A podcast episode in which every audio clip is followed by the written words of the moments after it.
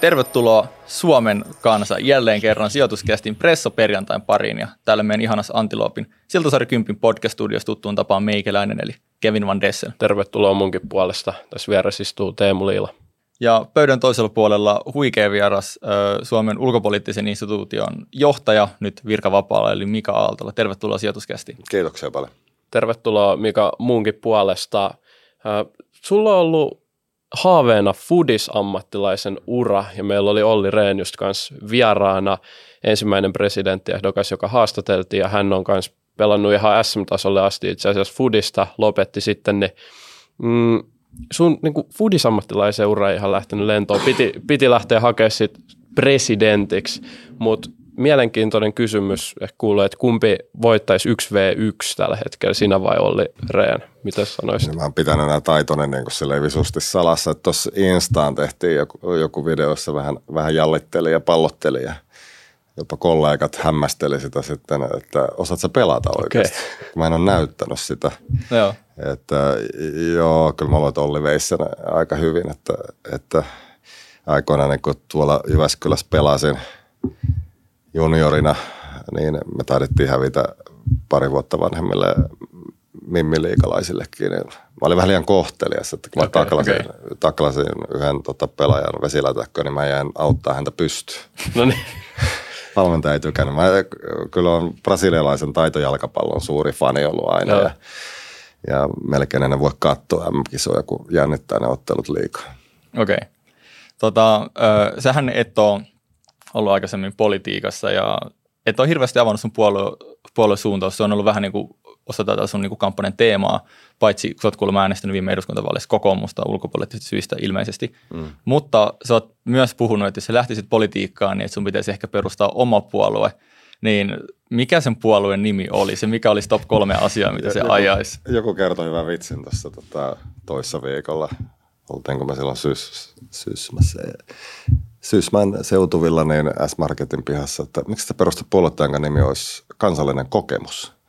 Ja sen, sen slogan olisi koti, usko ja isänmaa, että sellaista Suomessa ei ole. Joo. Ja no, se oli vitsi vitsinä. Tietysti sitä niin kuin, on aina ajatellut niin, että äänestää sellaista puoluetta, jonka ehdokkaan niin kuin tuntee ja, ja on tietty luottamussuhde, että niin on tehnyt ja on äänestänyt eri puolueita – elämäni aikana. Että tietty sitoutumattomuus ja itsenäisyys on ollut aina semmoinen, jota on kannattanut. En, en, en ole sellainen, joka ajattelisi, että paketissa saa kaikki mielipiteet, vaan kyllä ne itse on täytynyt muodostaa. Kyllä. Ja missä miettinyt tätä kansallista kokemusta sitten, tai mikä se nimi nyt tulisikaan ole, niin mitkä olisi top kolme semmoista tärkeintä arvoa tai asiaa, mitä se puolue no, ajoisi? Kyllä tämä, kun noin yhdistyksen laittoi tukiyhdistyksen pystyyn, niin sen nimeksi tuli niin kuin turvallisuuteen ja suojaan, Suomen turvallisuuteen liittyvä, niin kyllä se siihen liittyisi, että kyllä kun toistakymmentä vuotta olin globaalin turvallisuuden ohjelmanjohtajana ja sitten ulkopolitiikan ulkopoliittisen instituutin johtajana, niin, niin on sitä tullut sensitiiviseksi sen suhteen, että kuinka täällä pysytään niin kuin suojassa ja mm. turvassa. Ja se tuntuu myös suomalaisia yhdistävän, että kyllä se mikä vetää kansaa on siis puolustus. Meidän maanpuolustustahto on 85 prosenttia, joka on maailman korkea hmm. tällä hetkellä. Ja hyvä niin. Hmm, Ei kyllä. se tarkoita, että me ollaan niin kuin militaristinen yhteiskunta, vaan me tajutaan asiat. Tosiasioiden tunnustaminen on viisauden alku. Kyllä. Että ymmärretään se, että ei tämä ole niin kuin tulevaisuudessakaan helppoa tällä maakaistalella olla suurvaltapolitiikan paineessa. Että, ähm, kyllä se siihen liittyisi Aino on aina arvostanut myös sitä, että reilusti tehdään asiat ja oikeudenmukaisesti, sydän karttaa epäoikeudenmukaisuutta. Eli suomalaiset perinteisesti näkee, että on hyvä pitää asiat täällä niin, että ettei synny sellaista yhteiskunnallista kuilua ja eri puraa.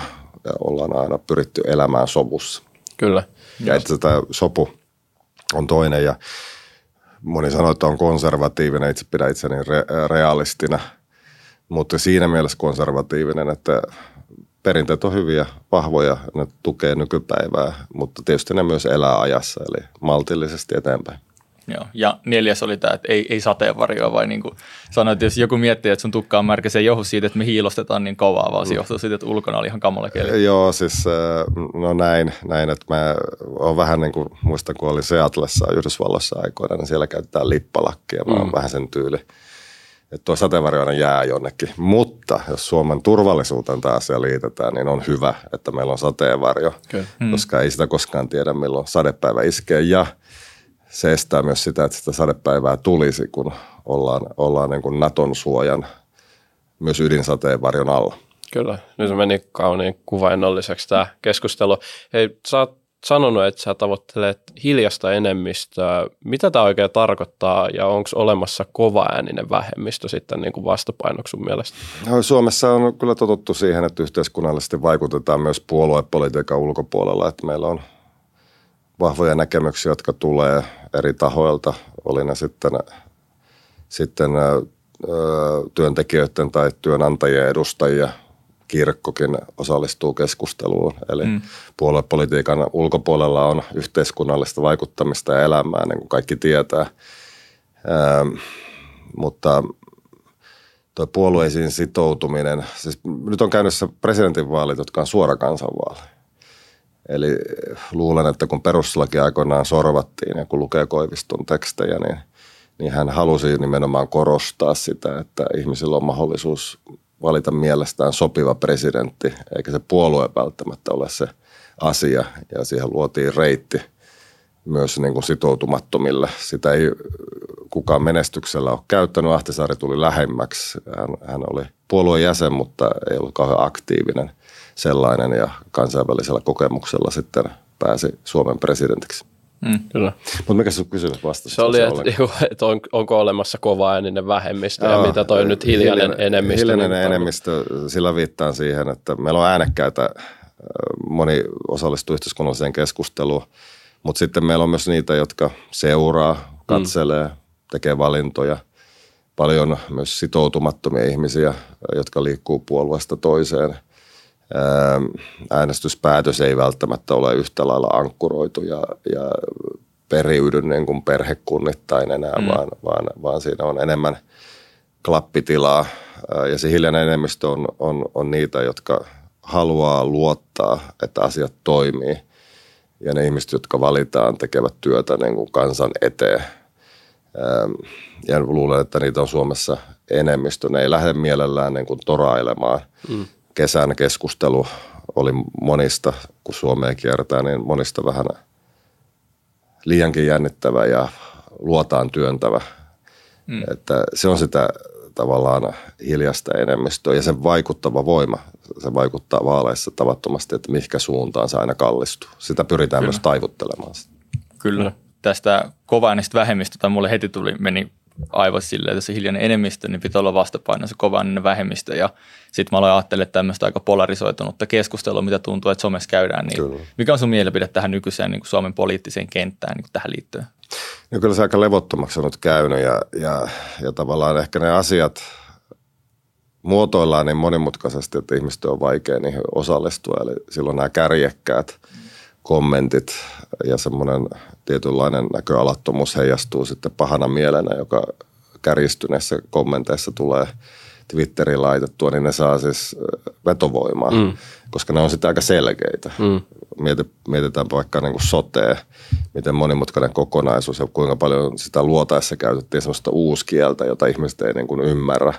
Kun puhutaan leikkauksista ja supistamisesta, niin käytetään paljon hienompia sanoja, jotka ei viittaa mihinkään sellaiseen ikävään – Ähm, eli, eli politiikka, joka on tullut äh, saippua liukkaaksi, niin, niin äh, on johtamassa siihen, että sitten on niitä, jotka sloganeilla pärjää tuossa pelissä ja tuottaen hyvin kärjistyneen näkökulman maalatessaan poliittiset vastustajat niin kuin pahimmiksi vihollisiksi, niin mm. saa tulta mm. äh, kampanjoihinsa ja tulta purjeisiinsa. Ei se, se ei ole niin kuin hyväksi Suomelle. Se on yleensä heikentyvän demokratian merkki, kun on omissa, omissa kirjoissani paljon pohdin, pohdiskellut demokratiaa ja sen, sen niin kuin taantumista, niin Suomea on pidetty hyvin vahvana demokratiana ja vakaana sellaisena, niin, niin saattaa olla, että meillä orastaa siis sellaista vähän hankalammin ymmärrettävää politiikan tekemistä, jossa asioita ei niin kuin pelkistetä ratkaistaviksi ongelmiksi, vaan pyritään niin kuin moralis, moralisoimaan ja nostamaan jalustalle ja asioita ja sitä kautta niin kuin tämä arvopolitiikka on johtamassa vähän identiteettipolitiikkaa. Ja se ei ole hyvää, koska siis loppujen lopuksi ne pitää ratkaista ne asiat. Mm. Mistä tuommoinen juontaa tuommoinen, niin että me ollaan lähdetty polarisoitumaan ja se keskustelu on kärjistynyt ja mennyt vähemmän niin kuin ratkaisuhakuisiksi, enemmän semmoisiksi vähän niin kuin miekkataisteluksi puolueiden välillä? No se on vaikea siis sanoa, että miten siinä on niin käynyt, että ehkä se on ylellisyyttä, että voidaan niin kuin, kun aikaisemmin oli yhteistä asioiden ratkaisemista, Suomeen jälleen rakennettiin sotien jälkeen, oli taloudellisia vaikeuksia, mutta kaikki vähän niin kuin pelasi yhteen hiileen, jouduttiin tekemään kompromisseja – niin ehkä siihen sitten on tullut se, että, että vähitellen elettiin vakautta ja poutasäätä niin pitkään, että, että ajateltiin, että tämmöisellä löysällä puheellakin pärjää. Mm. Että se irtautui tavallaan se poliittinen puhe ja keskustelu sitten niin kuin oikeista asioista, realiteeteista. Ja siihen se pitäisi niin kuin palauttaa takaisin ihmisten arkeen, miten mm. asioita saadaan sujuvammaksi. Ja pystyä myös ihmisille kertoa, että mitä tässä on niin kuin kyseessä. Tietysti kun politiikkaa tekee viestintätoimistot ja viestejä sovitetaan ja sanotetaan lipeviksi konsulttityyliseksi, puhe, konsulttityyliseksi puheeksi, niin sitten siinä ehkä tapahtuu se erkaantuminen. Mm. Että se tuote ja brändi on tärkeämpi kuin mitä oikeasti tehdään. Kyllä. Öö, me tota, just ennen tätä jaksoa puhuttiin, että sä lähit niin kuin, vähän kuin kahden ihmisen voimaan, eli sun ja, sun ja sun vaimon. Ja mä itse tein eilen illalla semmoista tutkimusta, että mä katsoin, että sä oot eilen illalla katsoessa viimeisen 24 tunnin aikana postannut 18 viittiä, neljä TikTokia, kolme Instagram-postausta. Ja samalla niin sulla on ö, pieni lapsi, tota, se joudut rymp, ö, varmaan ympäri Suomea niin kuin reissaamaan. Mm tapaamaan kansalaisia, käymään mediautus, nyt sä oot sijoituskästi pressaperjantaissa mm. ja käymään aktiivista keskustelua, takana vielä kaikkea hallinnollisia hommia, niin miten sä pystyt venyä niin moneen paikkaan? Joo, Onko se joku valtava tiimi nykyään vai miten no, tämä toimii? Siis, ja kaikki on vapaaehtoisia, että, että esimerkiksi tuo TikTok, sehän ei ole meidän omalla koneella, että mm. se lähetetään parille, parille äh, vähän nuoremmalle – kampanja osallistuvalle ihmiselle, jotka sitten tekee sille ihmeitä. En mä Joo. pysty tekemään niitä, niitä asioita, että he tekevät sitä niin kuin vapaa-ajallaan ihan kiinnostuksesta okay. asioihin. Ja, ja tuo Insta-sisältö, se on nyt helpompaa, koska sitä tavallaan tuottuu tässä samalla, kun mm. liikkuu. Tästäkin saisi nyt Insta-kuvan, jos jaksaisi, se tulee aika helposti. Mm, kyllä. Twitteriin sinne sanotaan niin kuin itse aamuisin asioita ja siitä sitten helposti tulee myös, myös niin kuin TikTok-sisältöä ja Insta-sisältöä.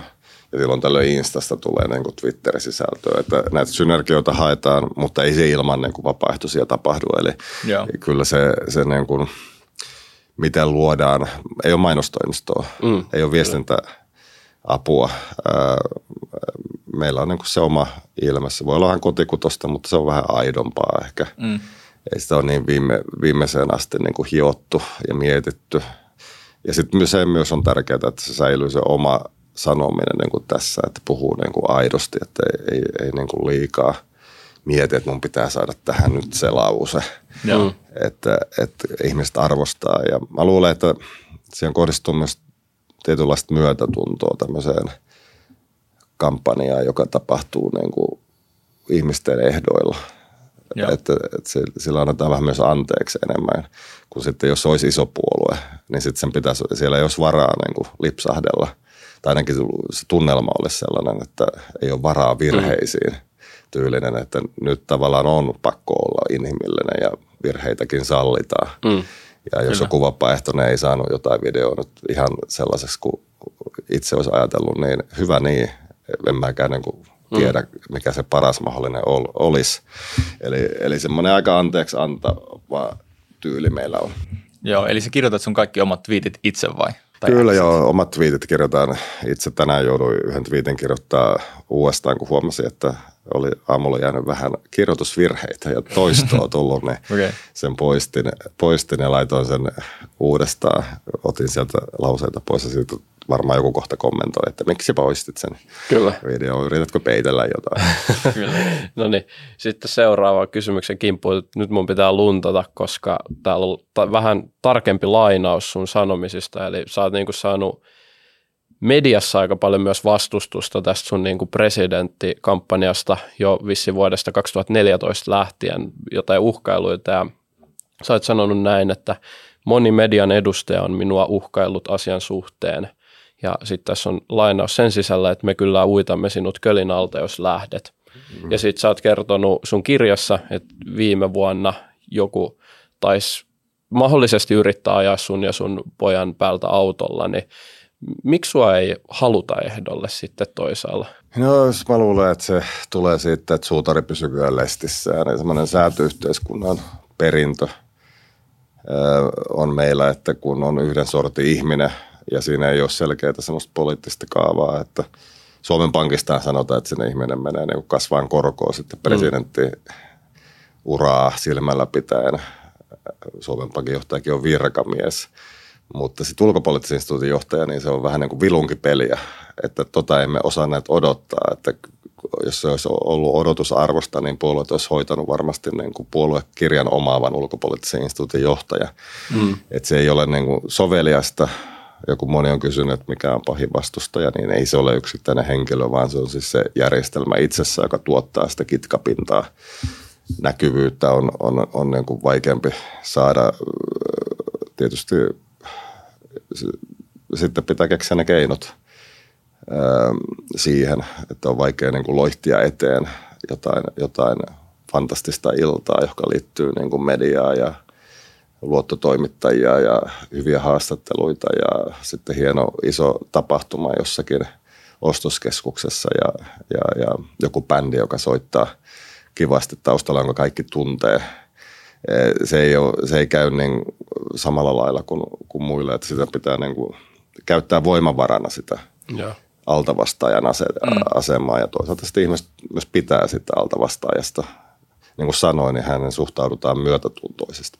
Kyllä. Me kysytään kaikilta meidän tota, pressa-ehdokkailta täällä, että, että miksi hakee, ja, ja sullahan on tämmöinen legendaarinen quote, eli sulla on tietoa, taitoa ja rohkeutta, mitä muille ei tunnu olevan. Mutta näiden lisäksi, niin mikä sai sut hakea pressaksi?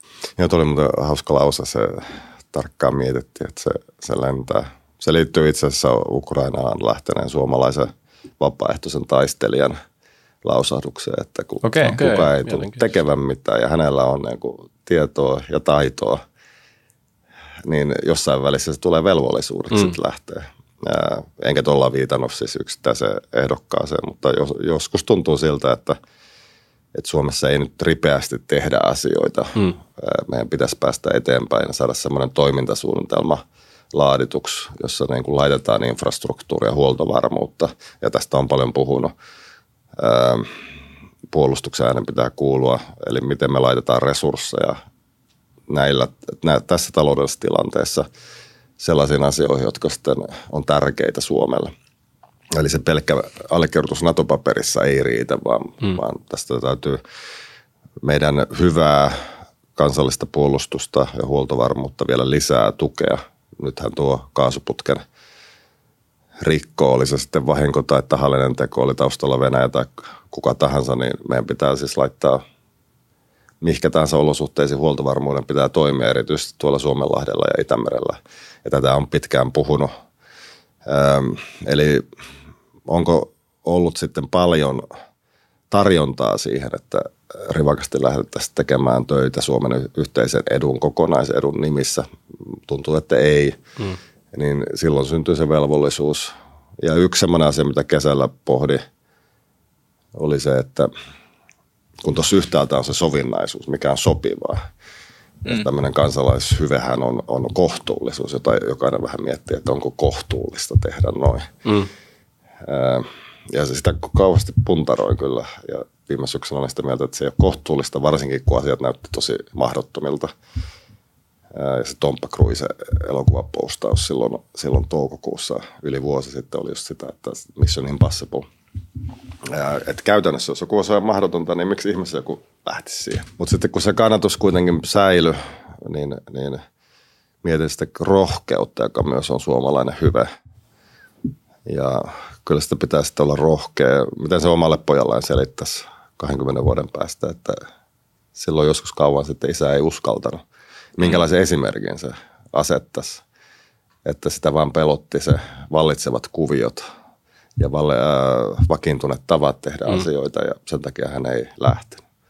Että jossain vaiheessa sitten tuli niin kuin omanlaisensa vääjäämättömyys ja välttämättömyys. Joo, kyllä. Sitten ihan viimeisenä me ollaan jo yli 20 minaa vissiin nauhoitettu. Ei voi sanoa ehkä, että näiden piti olla lämpökysymyksiä, mutta tässä tuli hyviä keskusteluaiheita. Mä taas luen tästä ruudulta, koska tämä on niinku sitaatti, jonka IS on poiminut sun kirjasta. Eli sä oot kritisoinut Pekka Haavistoa. Tässä sanottiin näin, että hän on taustalla häärivä vaikuttaja, vaikka antaa ulospäin vaikutelman miellyttävästä dialogimiehestä. Hän on myös sopeutuvainen – kuulin korkealta tasolta, että Pekka on hyvä, jos hänelle tarkkaan kertoo, mitä pitää tehdä. Ja Pekka Haavisto on tulossa myös meille vieraaksi. Huomenna päästään haastattelemaan mm. häntä. Niin me ajateltiin, että jos sä haluat heittää Pekalle huomiseen haastatteluun yhden kysymyksen ja sitten pyydetään Pekkaa taas heittää seuraavalle joku, niin minkä sä heittäisit just Pekka Haavistolle? No kai se liittyy se tuohon arktiseen yhteistyöhön, että, että mitä siellä tehdään, että yritetäänkö me sovinnon kättä pitää esillä Venäjällä vai ajatellaanko niin, että ilman Venäjääkin arktisen alueen yhteistyö, jossa on monta NATO-maata mukana, mm. niin voi jatkaa olemassaoloa ja sitten Venäjä liittyy siihen, jos on liittyäkseen. Mutta toi, toi sitaatti, Pekkahan kritisoi mua aika näkyvästi viime keväänä ja tuon päiväkirja, eli, eli mm. ne mm. huomiot, okay. mitkä siellä on, niin liittyy niin kuin siihen aikakauteen. En, en, nyt keskitytään presidentinvaalikeskusteluihin, jossa toivottavasti päästään puhumaan myös tästä toimintasuunnitelmasta Suomelle. Ja, ja tässä yhteydessä keskitytään siihen positiiviseen rakentamistyöhön, ei niinkään siis siihen, että mitä kaikkea on tässä matkan varrella tapahtunut. Mutta jos ajatellaan tulevaisuutta, niin mikä se Suomen malli on yhteistyöperäisyyteen? Keskittyykö se läntiseen yhteistyöperäisyyteen vai onko meillä jokin käsi ojossa Venäjän suuntaan? Huomasin, että Pekka oli asiaa kommentoinut FTssä ja sitten voi häneltä kysyä, jos haluaa. Se on aika tärkeää, että ollaanko me millä tiellä. Moni puhuu Norjasta tämmöisenä viitekohtana että Suomen pitäisi tavoitella Norjan tyyliä tehdä ulkopolitiikkaa NATO-maana. Pitäisikö meidän mennä siihen? Ja sillä yleensä tarkoittaa sitä, että ollaan suhkot sovinnollisia myös Venäjän suhteen ja huomioidaan naapurin intressejä ainakin jossakin määrin. Mm. Kyllä. Ja lyhyt keskeytys mahtavasta jaksosta. Meillä on sulle yksi pyyntö. Jos sä haluat tukea sijoituskästiä, sä oot digannut näistä jaksoista edes vähän – niin me pyydetään sun aikaa noin 60 sekuntia alla oleva lomake, jonka voi täyttää ja mitä se tekee Teemu? Jakson kuvauksessa on siis linkki tuohon lomakkeeseen ja sieltä voi äänestää meidät vuoden sijoitusteoksia, eli meillä on iso kunnia tuollaisessa Nordnetin kivikovassa vuoden sijoitusteko-finaalissa ja nyt te voitte äänestää meidät voittoa. Just näin, ja kuten Teemu sanoi, kilpailu on oikeasti tosi kova, joten me tarvitaan jokaisen teidän ääntä, joka sen meille haluaa luovuttaa. Joten jos haluat tukea meitä, käy äänestämässä ja meitä. Ja kilpailu iso. sulkeutuu 31.10., joten tässä on muutama päivä aikaa sen jälkeen, kun tämä jakso julkaistaan. Just näin. Eli sydämestämme kiitämme teitä. Ja nyt takas jakson pari. Let's go. Sitten voitaisiin hyppää tiukasti ulkopolitiikan pariin ja ihan aikana kysymys, että tulisiko Suomeen tuoda Naton tukikohta ja minkä tasosta Naton tukikohtaa sä toisit Suomeen? No, tuo on siis sellainen kysymys, joka suhtaudun niin kuin avoimesti. Että monihan on sanonut, että ei täällä ehkä tarvita. Meidän kansallinen puolustus on, on hyvällä tasolla. Kyvykkyyksiä on ja uusia hankitaan ja nyt puolustusvoimat toteuttaa sitä perustehtäväänsä. Ne mm. tietää, mistä vihollinen tulee – ja sittenhän se on käytännöllisesti ratkaistavissa, että miten se torjutaan. Ähm, eli he osaavat kyllä organisoida sen toiminnan, mutta ne resurssit pitää olla. Ja sitten jos me ajatellaan pelotetta, niin ehkä sen näkö, siitä näkökulmasta Suomessa olisi hyvä olla taistelujoukkoja kuinka paljon ja mistä suunnasta. Vastaisin siihen, että olisi parasta, että niitä olisi Ruotsista ja Yhdysvalloista, mutta sen jättäisin vielä vähän ilmaan, että kuinka paljon, mihin ja, ja, ja, ja minkälaisia tänne tarvitaan mutta tuo Ruotsi ja Yhdysvallat on hyvä sitoa. Ja se on kunnianhimon taso aika korkea, koska siis mm. siis moni Euroopan maa haluaa erityisesti amerikkalaisia joukkoja, kun niitä pidetään ansalankana. Mm.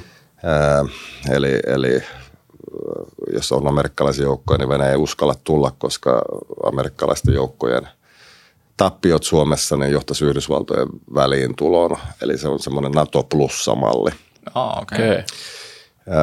eli, eli ja Ruotsi sen takia, että kyllä se Ruotsin intressissä, että täällä on Suomessa selkeä kilpi Venäjän varalta. Mm.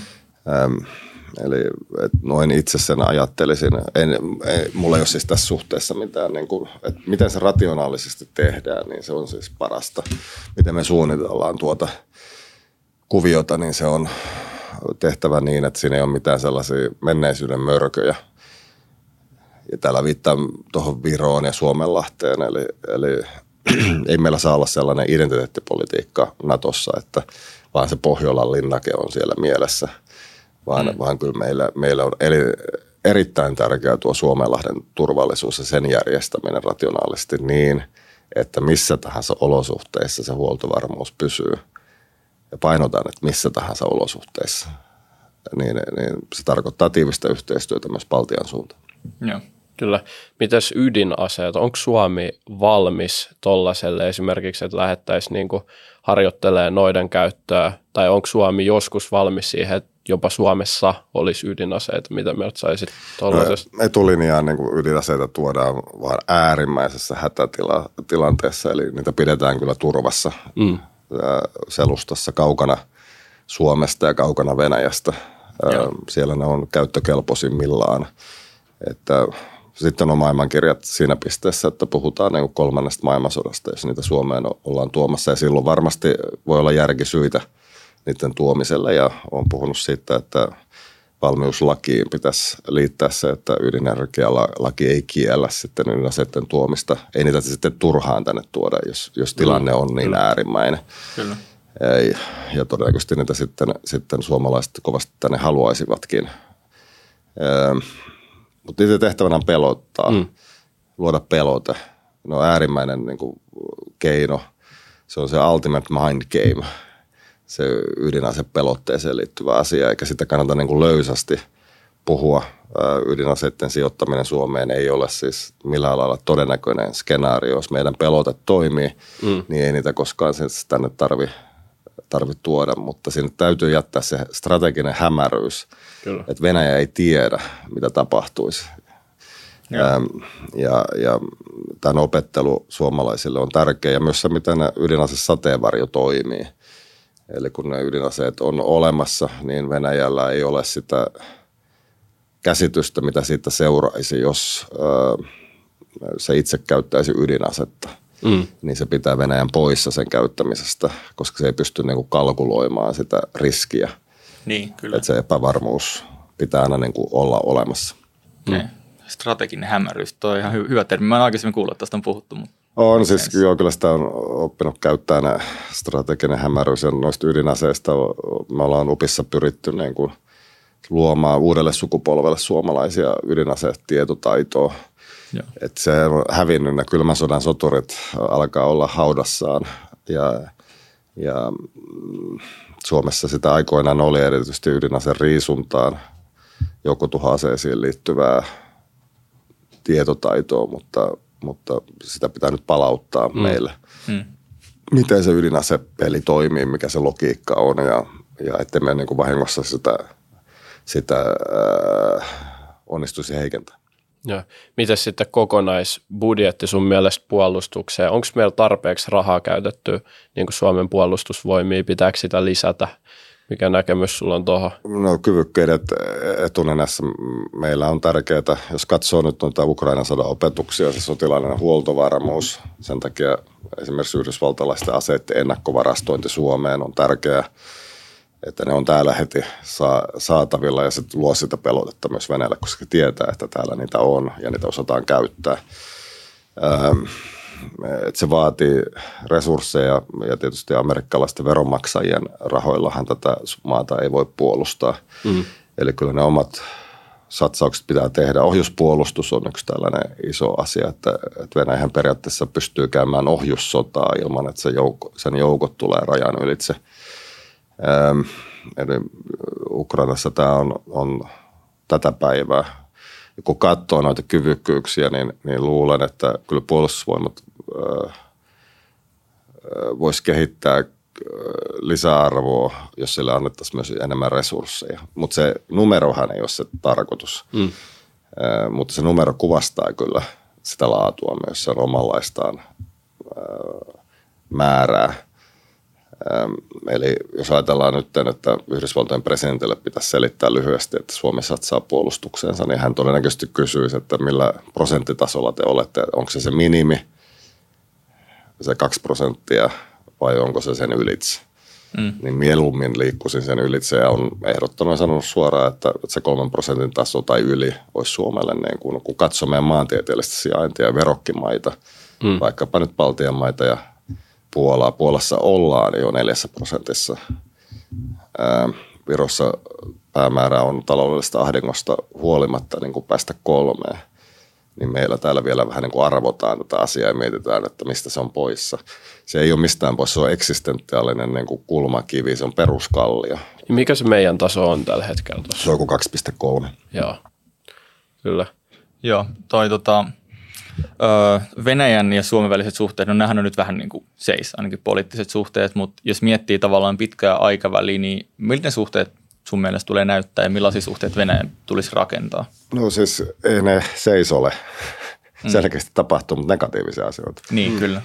Ja, kyllä tuolla rajalla vielä, vielä niin kuin keskustellaan raja yli ja se päivittäinen kanssakäyminen niin kuin jatkuu – poliittisia suhteita ei juuri ole, mutta, mutta tämä niin kuin vihamielinen suhde on.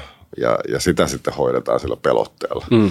Että se pelote pitää sitä, että se ei käänny niin kuin Suomen kannalta negatiiviseksi tai seuraukset ei ole Suomen kannalta tuhoisia, kun meillä on siis aktiivinen pelote, jonka Venäjä joutuu ottaa huomioon. Ja, ja siihen sen pitää jatkossakin perustua. Ei, ei Venäjä tuosta juuri miksikään muutu se on ja pysyy vihamielisenä aika pitkään. Ja silloin meidän täytyy täällä osata luoda vakaat olosuhteet. Se pelote on tärkeä kulmakivi. Toivottavasti arktiselta alueelta Mustalle merelle saadaan, jos Ukraina pärjää ja siinä välissä olevat maat, Baltian maat ja, ja Puola tekee oman osuutensa, niin saadaan tämmöinen vakauden vyöhyke, joka sitten puskuroi mm. myös Venäjän negatiivisia vaikutuksia. Mitään isoja avauksia – Venäjän suuntaan ei nyt kannata tehdä. Se on sotakäyvän maa ja alueellisesti laajentuva ja aggressiivinen, kunhan se pysyy aisoissa. Mm. Varmaan riittää monelle suomalaiselle.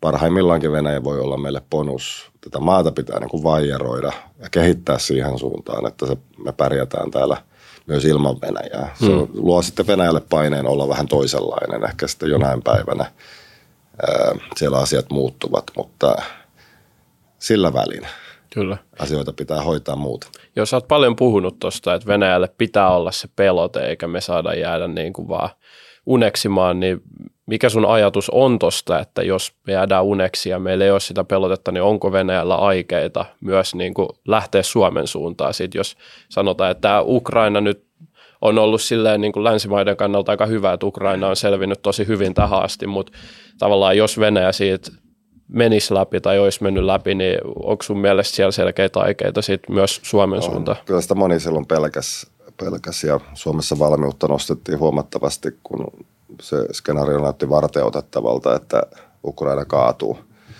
Ei kaatunut ja hyvä niin, se on tosi hyvä, koska silloin, jos ne dominot alkaa kaatumaan. Venäjän suunnitelmat on yleisempi, jos Putinin puheita lukee, niin hän ei usko, että Ukraina on edes olemassa. Hmm. Siis hän sotii omasta mielestään NATOa ja länttä vastaan. eikä sitä saa Suomessa olla mitään niin epäselvyyttä, että, että Venäjällä on laajemmat tavoitteet. Mm. Onko heillä jotain erityistä Suomea vastaan? No, ei välttämättä tarvitse ollakaan. En mä usko, että Hitlerilläkään oli mitään erityistä pelkiä vastaan, mutta kun se, sitä kautta piti koukata sinne masinolinjan taakse, niin, niin, niin tehtiin, vaikka Pelkia oli neutraali. Eli nämä yleiset syyt ja se yleinen jännite, Venäjä hakee eurooppalaisen järjestyksen niin kuin muuttamista. Mm. Ja silloin se on niin kuin arvaamaton, että vaikka sillä ei Suomen suhteen olisi mitään, niin esimerkiksi Itämeren alue saattaa olla siinä mielenkiintoinen Venäjällä, että se tekee sitten jotain sellaista, jota me emme osanneet niin kuin ennakoida. Ja muutenkin maailma on menossa aika arvo, arvaamattomaan suuntaan, että jos olette huomannut tässä lihan lähipäivinäkin on, on, on niin kuin lähi tapahtuu. Kyllä. Täällä kaasuputkesta ei tiedetä, mitä se sille kävi. Ähm, eli tämä tempo saattaa olla tulevaisuudessa kiihtyvä. Ja sille vastapainona tietenkin sitten meidän pitää aktiivisesti kehittää niin kuin omaa maata, synkronoida toimintasuunnitelmia Ruotsin, Norjan, Baltian kanssa – niin, että, että tänne syntyy sitä vakautta. Että kun puhutaan uhista, niin pitää puhua myös siitä toisesta puolesta, eli sit vakauden vyöhykkeen tuottamisesta. Mm, kyllä. Sä tota, mainitsit noin niin Venäjän tavoitteet. Sä oot mun mielestä aikaisemmin, aikaisemminkin puhunut Venäjän tavoitteista, niin mitkä ne sit niin tavoitteet on, jos miettii, että se on tämmöinen niin laajentumishaluinen, aggressiivinen valtio? No siis varmaan ne minimitavoitteet Venäjällä on niin saada epäsuoraa tai suoraan kontrolliinsa siis Venäjän imperiumi ja Neuvostoliiton perinteinen valtapiiri. Ja siihen kuuluu myös Suomi. Mm. Eli, eli sitä epäsuoraa kontrollia yritettiin pitkään geoekonomisin keinoin, eli tuotettiin niin tämmöistä vaikutussuhteiden verkostoa, ja Eurooppa antoi aika paljon tilaa tässä, että me merkkelöitiin – Putinin kanssa vailla niin kuin strategista ymmärrystä. Me niin kuin manageroitiin sitä joka päivästä mm. touhua. Ja mikä sitten moni sanoi, että ei siinä mitään paha ollut, että vähän taloudellisestikin hyödyttiin siinä. Mutta Venäjä osasi niitä taloudellisia täkyjä heittää oikeisiin kohtiin, oikeisiin paikkoihin. Ostettiin Britanniasta jalkapalloseuroja ja Suomessakin taisi sattua jotain vähän samanlaista. Eli kansallisurheilulajejen kautta mentiin. Toisaalta sitten nämä rahanpesu- ja varjotalouden verkostot, niitä luotiin. Eli tämmöisiä korruptiivisia operaatioita tehtiin.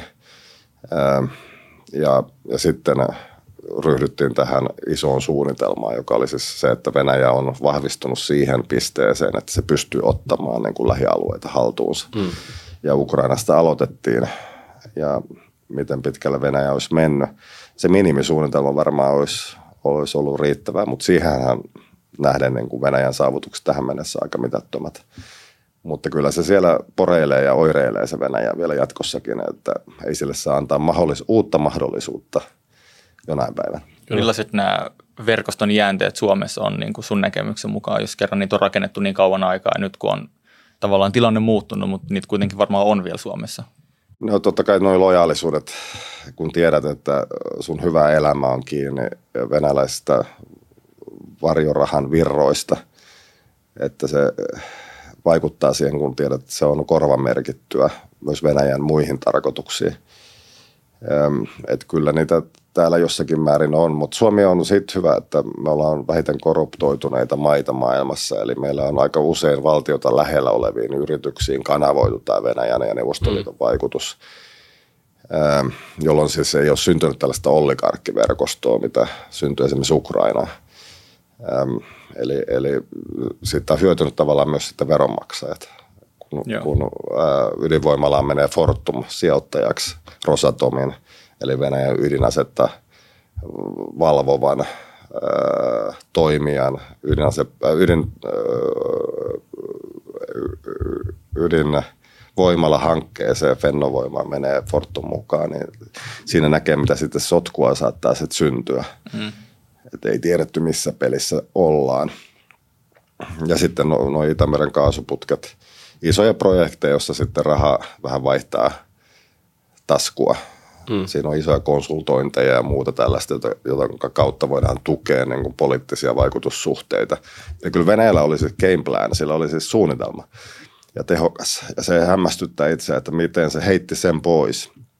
ja lähti tähän geopoliittiseen haasteeseen, joka pääsääntöisesti aina yhdistää. Ja niin kuin se Euroopassakin teki, niin se yhdisti Euroopan valtioita mm. Ukrainan tueksi. Nyt Venäjä sitten pyrkii te- tuottamaan sitä, että saataisiin se tuki loppumaan. Kyllä.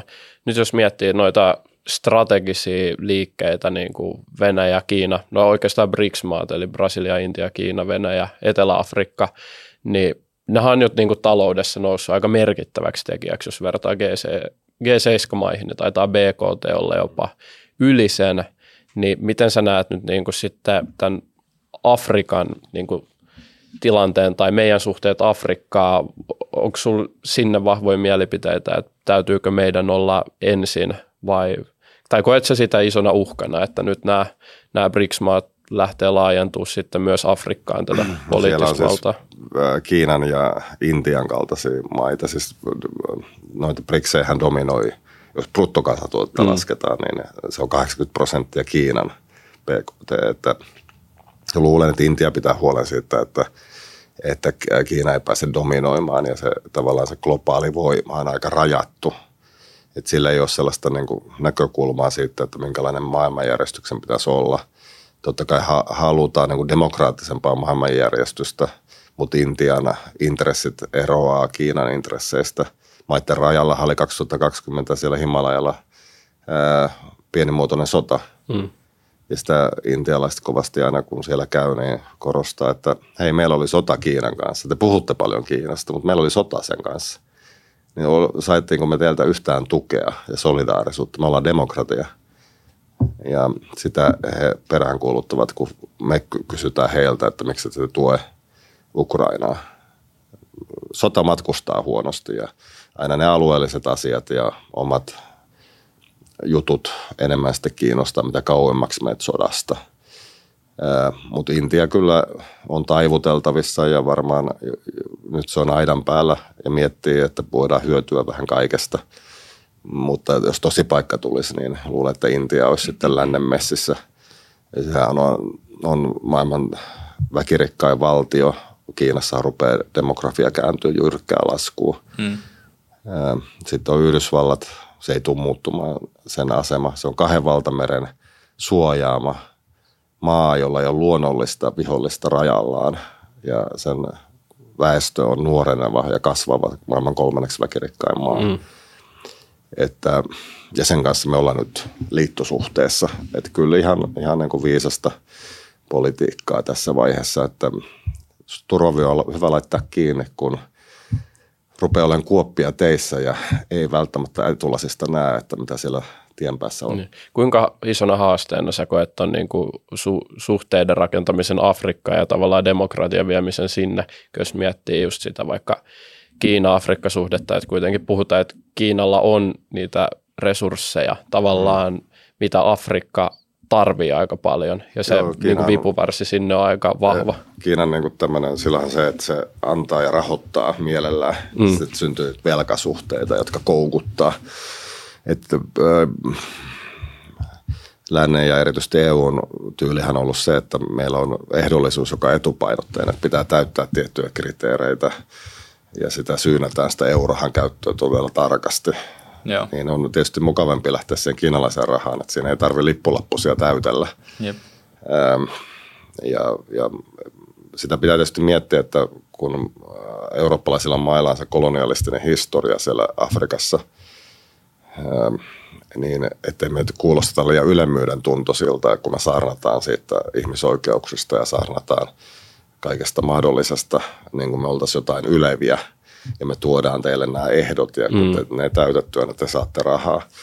Että miten sitä voitaisiin niinku strategisempaan suuntaan, että ne ei mene kaikki sitten Kiinan luokse, jolloin ne saa sitä rahaa helposti, saa infrastruktuuria helposti, mutta sitten se koukuttaa, koska se velka korrup, korrup, äh, korruptioalttiissa maassa niin kasvaa niin suureksi nopeasti.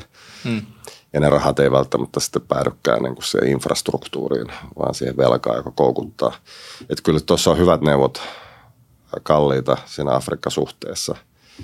Ja ehkä tasa-arvoisemmin pitäisi, ei niin kuin ylhäältä alas, vaan niin kuin kohdellen heitä, heitä niin kuin vertaisina. Ja heitä tarvitaan tässä geopoliittisessa pelissä. Mm.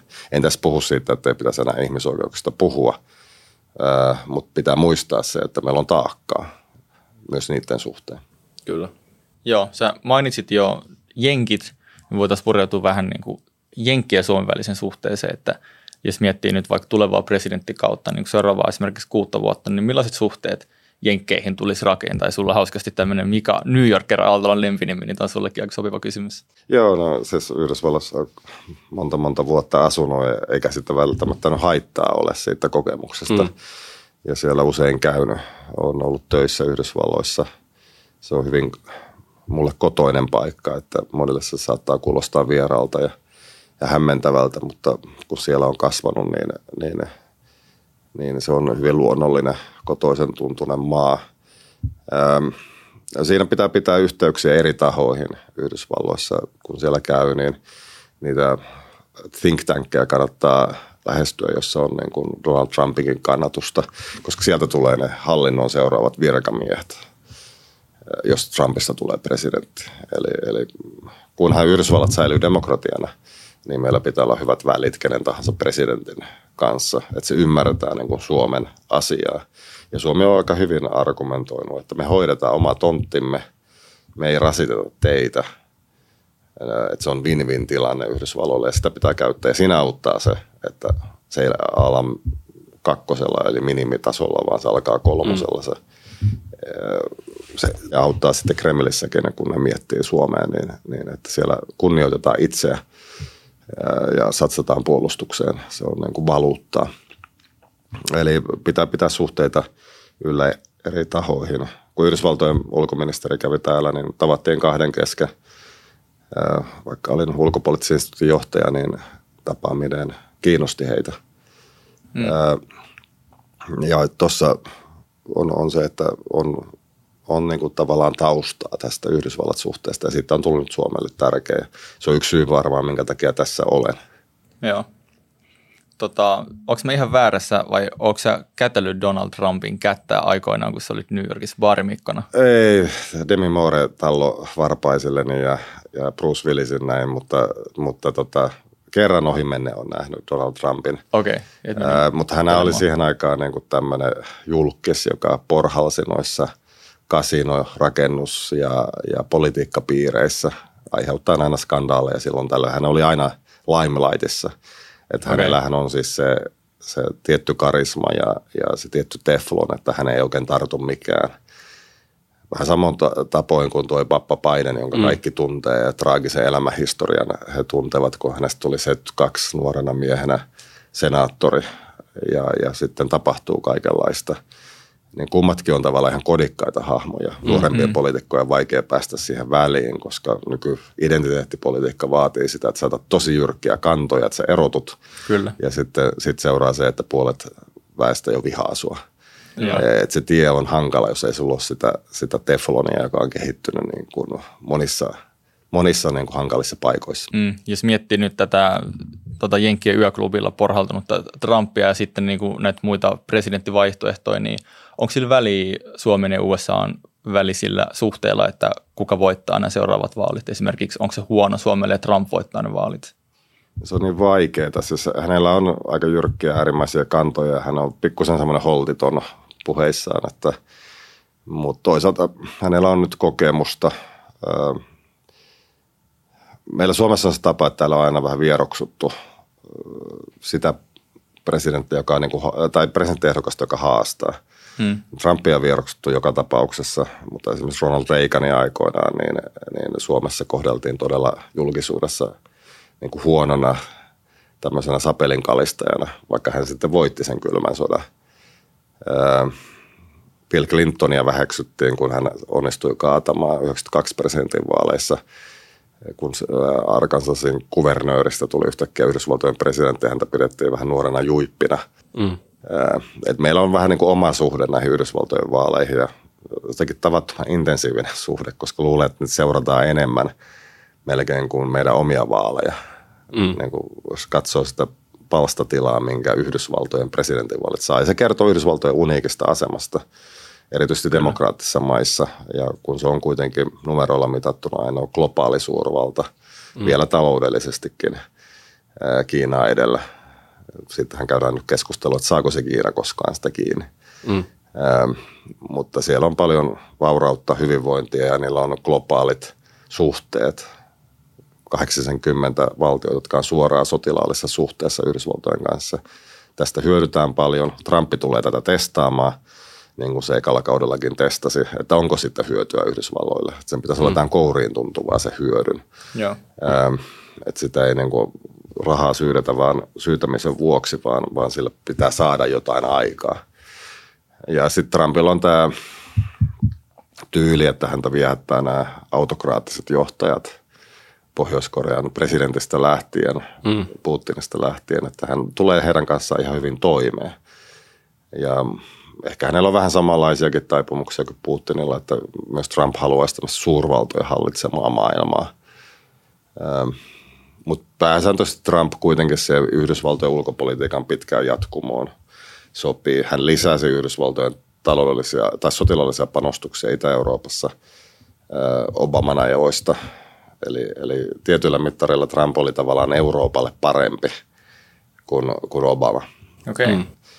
Mutta sitten hänen puheensa maahanmuutosta ja monesta muusta asiasta on sellaisia, jotka ainakaan silloin ei sopinut eurooppalaisen valtavirtaan. En tiedä, onko tilanne muuttunut. Niin, kyllä, ja toi varmaan, että niinku on noin läheiset välit Kim Jong-unin ja Putinin ei ollut. Varmaan myös on se yksi syy, mikä niin kuin Suomessa vähän niin kuin ehkä jopa jännittää. Kyllä, että kyllä. se on ollut mediassa niin, niin kuin selkeästi esillä, no. mut, ja, ja Trumpihan sanoo, hänellä on just vahvoja puheita siitä, että jos hän olisi ollut presidentti, sota ei olisi syttynyt ja minä voin lopettaa tuon sodan, että istun vaan no. niin kuin Putinin ja Zelenskin kanssa samaan huoneeseen, mutta ja tämä on varmaan se juttu, mikä sykähdyttääkin meitä jenkkivaaleissa, mutta onko se oikeasti niin merkityksellinen sitten se tavallaan jenkkien presidentti tähän niin ulkopoliittiseen no, tilanteeseen? On ja ei.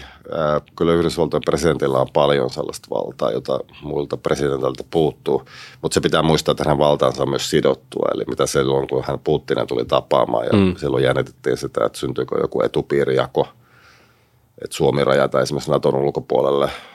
Ja se oli ihan akuutti huoli – Ähm, mutta siis yhdysvaltalainen valta on tasapainotettu. Sen Helsingin huipparin jälkeen kongressi otti presidentiltä paljon valtaa pois ja Venäjälle tuli sanktioita tavallaan presidentin ohi tai presidentille pakotettiin tiettyjä tosiasioita. Nyt tietysti Trump, jos hän nyt presidentiksi valittaisi, hän tulisi niin kuin valmiimpana. Hän jo vähän tietää, miten se järjestelmä toimii että kyettäisikö häntä tasapainottamaan samalla lailla, sitä, sitä sopii kysyä. Mutta toisaalta luulen, että hän myös oppi esimerkiksi Naton merkityksestä jotain, että hän, hän piti sitä vanhentuneena järjestönä aikoinaan, mutta toisaalta hän otti sinne uusia maita. Ähm, ja luulen, että hänellä ei ole mitään jyrkkää kantaa Suomen NATO-jäsenyydestä, ei hän ainakaan julkisesti ole sellaista sanonut – että Suomeen hän arvosti. Sauli Niinistö hoiti ne Washingtonin matkansa hyvin. Kyllä sille Trumpillekin osaa puhua. Hän tykkää erityisesti imartelusta hmm. ja jämptistä puheesta. Hän on vähän isokätinen, meinas ostaa Grönlannin ja ajatteli, että se uppoaa jopa Tanskassa no. kiinteistömokuli, niin, niin miksei nyt voi ostaa niin. paikkoja. Kyllä. Ja se oli hänellä vähän yllätys, että tanskalaisille se ei käynyt yhtään. Että hänen on vaikea asettua pienemmän valtion niin kuin asemaan. Mutta Trumpia kanssa käydä selvitti ja varmaan toisestakin selvitään. No, tässä on haasteita yllin kyllin muutenkin. Joo. Ja tähän väliin pikainen mainoskatko, jonka tarjoaa meidän ihana Nextory. Kyllä.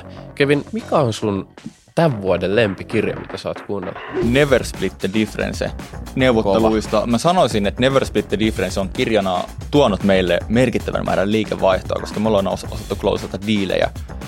Se voi ottaa saman palkankorotuksia. Se on paras yksittäinen kirja, minkä mä oon kuullut ja lukenut neuvottelusta ikinä. Ei pahalla Sami Miettinen, joka on myöskin tämä neuvottelukirja. Kyllä, se on todella hyvä kirja ja mun pikki tälle vuodelle on Henry Afflectin elämänkerta. Henkka teki myös toisen kirjan tuohon päälle vielä just julkaisen, mutta toi Henkan elämänkerta oli, se oli ihan älytön. Tosi mielenkiintoisia tarinoita. Ja meillä on ilo uutinen. Me voidaan nimittäin kertoa, että 45 päivää täysin ilmasta kuunteluaikaa Nextory-palvelussa kaikille uusille asiakkaille meidän kuvauksen linkissä. Kannattaa ottaa haltuun, saatte kuunnella näitä samoja huikeita kirjoja ihan täysin ilmaiseksi, mitä mekin Kevinin kanssa ollaan kuunneltu. Tätä, rakkaat naiset ja herrat, kutsutaan ilmaiseksi lounaaksi. Käykää ottaa linkki haltuun jakson kuvauksista ja nyt takaisin itse jakson pari. Vikana juttuna tähän niin kuin USA ja Suomen välisiin suhteisiin, niin tällä presidenttiehdokkaana, niin millaiset suhteet sulla on nyt niin kuin USAhan päin? No hyvä, että siis niin kuin sanoin, siellä on ollut töissä tunnenmaan ihmiset, niiden mentaliteetin. Yhdysvaltoja on seurannut ja analysoinut aina, tiedän sen ulkopoliittiset perinteet, tiedän kuka päätöksiä tekee ja missä järjestyksessä ja tunnen myös ihmisiä sieltä, että on siellä sen verran rampannut, että noissa think tankeissa tapaa niitä entisiä hallinnon virkamiehiä ja tulevia hallinnon virkamiehiä, mm. kun Amerikassa on se järjestelmä, että kun presidentti vaihtuu, niin silloin mennään sinne erilaisiin ajatushautomoihin niin kuin jäähylle siksi aikaa, kunnes se oma, oman puolueen presidentti nousee valtaan ja sieltä sitten imastaan uudet virkamiehet, että Suomessa ei ole tällaista, tällaista perinnettä, eh, jossa niin kuin ajatushautomojen ja tutkimuslaitosten eh, kautta pääsee presidentin hallintoon. Hmm. Että kyllä Amerikka on tuttu äh, ja heidän tapansa ajatella. Kyllä. Ja. Toi pitää vielä tuosta kysyä tuosta Trumpista ennen kuin mennään tuohon seuraavaan. Et kun miettii tuota kokonaisuutta, kun se on nyt heittänyt näitä juttuja, että jos hänet valitaan presidentiksi, niin sota loppuu, niin onko noin ihan niin kuin 100 prosenttia äänestäjien kalastelua vai onko tuossa niin jotain perää sun mielestä? No hän on siis sitä mieltä, että kun hän, hänellä on se, että Yhdysvaltojen val- voimaa pitää käyttää vaan niin kuin viime kädessä. Mutta jos sitä käytetään, niin sitä käytetään sitten äärimmäisen rajusti. Mm. Niin se luo sitä pelotetta vähän sen, mitä, mitä ehkä tarvitaankin silloin tällöin. Eli muuten hän pyrkii olemaan välilöissä että hän ei ole siis niin kuin, hän ei pidä sellaisia moraalisia saarnoja siitä hyvän ja pahan taistelusta, vaan, vaan hän näkee asiat niin kuin Yhdysvallat keskeisesti ja Yhdysvaltojen voimaa sitten käytetään aika häikäilemättömästikin. Esimerkiksi Iranin vallankumouskaartin johtaja tapettiin Irakissa, koska niin oli Trumpin mielestä hyvä, eikä silloin niin kuin mietitä. Eli Trump, Trump tekee sen, minkä hän kokee – tärkeäksi ja se tuottaa tietynlaista arvaamattomuutta vastustajien mielissä. Mm. Ja ehkä tähän perustuu tähän ajatuksensa, että Putin ja Zelenski samaan huoneeseen ne. ja niin. heille kerrotaan niin kuin tosiasiat. Kyllä. Ja sitten vähän arvaamattomampi Yhdysvaltojen presidentti saa heidät kummatkin vähän vapisemaan. Mm. Mm. Ähm, mä luulen, että Trump oikeasti vähän niin kuin ajattelee, että tämä saattaisi toimia. Mutta sitten kun katsotaan sitä track recordia, niin Pohjois-Koreassa hän kävi ja kaverasi maan eksentrisen presidentin kanssa, mutta eipä tuo nyt sitten tuottanut mitään hedelmää. Eli mm. Pohjois-Korealla on enemmän ydinaseita kuin siellä oli silloin Trumpin aikana. Joo. Ja tietysti hän syyttäisi sitä seuraajansa. Kyllä. Kyllä. No niin, sitten hypätään seuraavaan aiheeseen. Me ollaan tosi riippuvaisia Kiinasta edelleen. Me ennen reenijaksoa googlattiin, että mistä kaikkialta Suomi on niin kuin riippuvainen. Siellä oli siis kaikki suunnilleen HSL-bussitkin tulee jostain Kiinasta vai miten se Joo, oli. Ja, niin ja, siis, ja siis mineraaleja, komponentteja, kaikki on made in China, niin pitäisikö sitä vähentää sun mielestä kuinka reilusti ja miten Kiinan riippuvuutta voi vähentää? No siis se pois riskittäminen on, on, on se muotisana ja luulen, että se kehotus on siis siihen, että voi tulla shokkeja, jossa taas huomataan, että Kiinan riippuvuus on liian suurta. Silloin korona alkoi, niin yhtäkkiä huomattiin, että Suomessa ei osata tehdä enää maskeja. Mm. Siis mitä ihmettä. Mm. Yksinkertainen tuote. Mm. Että se piti niin kuin sitten hädissään sieltä Kiinasta lähteä, lähteä hakemaan ja HVK pääjohtaja sai potkut, kun ei kyennyt sitä järjestämään. Aika mahdottomaan tilanteeseen ihan hyvä mies asetettiin. Ja että kyllä tuollaisessa riippuvuuksessa sitten pitäisi niin kuin päästä vähän toisaalle, eli katsottaa sitä, että saadaan myös muualta ja mieluummin niin kuin kotimaasta tai Euroopasta. Eli siis raaka-aineet, resurssit, data, että niissä voitaisiin niin kuin alkaa niin kuin lähteä vähän muihin suuntiin. Se tarkoittaa tuotteiden hintojen nousua, mm. mutta toisaalta se tarkoittaa myös työpaikkoja. Mm. Eli siitä tulisi vähän häiriöitä, mutta jos se toteutetaan hyvin, niin, niin luulen, että Eurooppa voisi paremmin. Se ei tarkoita sitä, että me ei ostettaisi kiinalaisia tuotteita. jos ne on turvallisia, niin mikä siinä. Ja se ei tarkoita, että Saksan pitäisi auto, auto, autojen vienti Kiinaan lopettaa. Sehän on mahdottomuus. Mutta niissä tietyissä segmenteissä, raaka-aineissa, datassa, turvalli- korkean turvallisuuden tuotteissa, jossa niin kuin vaaditaan sitä, että niitä ei mene väärin käsiin, mm. niin, niin siellä pitää niin kuin näiden, näiden tuotantoketjujen, arvoketjujen niin kuin muuttua, että ne, ne mieluummin on täällä lähettyvillä ja lännessä kuin, kuin Kiinassa. Eli tämä on tämmöinen työ, joka kannattaa aloittaa nyt, koska ne shokit saattaa olla tulossa. Hmm. Kyllä sä itse käytät TikTokia aika paljon sun kampanjassa, mikä tulikin jo tuossa ilmi, mutta niinku on sanottu, että TikTok on Kiinan vakoilusovellus, myydään niinku valtiolle tietoa meistä käyttäjistä, niin mikä mielipide sulla on tästä, että täytyykö noista olla huolissaan, kuinka laajalti? No jos ne on lännen ulkopuolella, niin totta kai, koska näitä tietoja tullaan käyttämään sitten väärin. Ja tosiaan meillä ei ole, itsellä ei ole TikTokia asennettuna, en sitä niin kuin voisi tehdä, koska se sitten, sitten liian arkaluontoista tietoa saattaa mm. päätyä väärin käsiin, että sitä ei tiedä, mitä se appi pitää sisällä. Yep. Ähm, et muutenkin aika läntiseen teknologiaan on tuo Applen puhelin, joka on tuotettu Kiinassa, mutta suunniteltu Yhdysvalloissa. Mm. Ja toivon, että Apple pitää huolen siitä, että se pysyy niin kuin suljettuna se heidän puutarhansa, että se ei vuoda mm. Kiinaan. Mutta kyllä meillä on siis myös yrityksiä, jotka on menestynyt. Nokia on hyvä esimerkki siitä. Trumpi halusi sen aikanaan ostaa ja Bidenkin sitten pari kuukautta sitten puhuu nätisti että tämähän on siis juuri sellainen yritys, joka näissä olosuhteissa johtuen tästä pois riskittämisen globaalista mm. trendistä, niin saattaa saada niin kuin uutta jalansijaa. Että äh, siinä on hyvä esimerkki. Ja he myös keksi tämän, tämän datakaapeli, jossa on sensorit asennettuna siihen. Se on just tätä maailmaa aikaa. Nämä on niitä tuotteita, mitä täällä pitäisi tehdä. Ja ehkä kannattaisi kaasuputkeenkin laittaa sensoreita, mm. jotka havaitsee sitä ympäristöönsä, tiedetään, mitä sille tapahtuu mm. ainakin. Eli, eli tämä on se trendi, jolla pitäisi suomalaisten yritysten osata myös surffata, eikä ainoastaan niin kuin miettiä sitä, että miten Kiinan markkinoille pääsee. Siinä on vaikea päästä. Kun kysyy noilta suom- suomalaisilta yrityksiltä, niin se ei ole helppoa, koska ne on aika suljetut markkinat. Että Kiina ei ole samalla lailla auki kuin esimerkiksi Euroopan unioni on, ja me ollaan pikkusen naivejakin oltu tämän, tämän suhteen, että vastavuoroisuutta ei olla vaadittu. Mm. Toi, toi jännä, että kaasuputkessa ei ole sensoreita ja tuommoisia asioita, kun mun autoskin on sillä, että jos joku vahingossa tökkää sitä, niin sitten se ilmoittaa ja näyttää semmoisen videon siitä, että kuka sitä on vahingossa tökännyt. Niin. No just näin. Että, että, että tähän kuvasta, kun puhun siitä toimintasuunnitelmasta, että eihän meidän kannata vaan niin kaasuputki, joka on passiivinen esine laittaa merenpohjaan, kun me tiedetään, mitä Venäjä voi tehdä. Mm. Ähm, eli, eli sitä pelotetta Venäjällä loissa, että se on aktiivinen, siellä on meritrouneja. Ei se tarkoita, että suomalaisten sotalaivojen pitää seisoa sen päällä kaiket, kököttää siellä, mutta tehdä sitä putkesta niin kuin parempi, että tiedettäisiin ainakin, miten, miten se on vaurioitunut, että ei tarvitse nyt sitä niin kuin jossitella liian pitkään, vaan tiedettäisiin saman tien. Se tuottaa Venäjälle sen ilmiön, että se ei pysty aina tekemään sitä, että – että kukaan nyt ei periaatteessa voi varmaksi tietää, mitä tapahtui. Mm. Se attribuutio-ongelma, Venäjä osaa sitä pelata tosi hyvin. Niin kyllä. Jos se poistetaan, niin uskaltaisiko Venäjä sitten tehdä NATO-maan putkelle tai NATO-maiden putkelle jotain. Mm. Että kyllä tuohon suuntaan pitäisi mennä, mennä ja se olisi meidän huoltovarmuudelle äh, tärkeää, että Kiinasta kaikki ei ole riippuvaisia. Mehän kuviteltiin, että globalisaatio on sellainen monimutkainen verkosto, mm. että aina jostain löytyy jotain.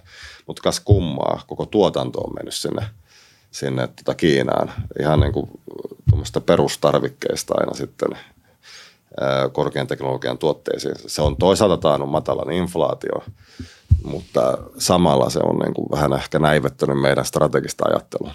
Mm, se on vähän niin kuin joku hyperkapitalismi sille, että niin kuin teoriassa toimii, mutta sitten jos sitä ei hirveästi hallinnoida, niin sitten on niin kuin yksi yritys, joka dominoi kaikkea, Kyllä, niin vähän sama idea. Se, se strateginen ja tässä tapauksessa geostrateginen ymmärrys on niin kuin jäänyt jalkoihin sille, että ollaan yritetty maksimoida sitä voittoa. Mm. Eli, eli semmoinen kvartaaliajattelu on jyrännyt sen, sen niin kuin ison vision asioista.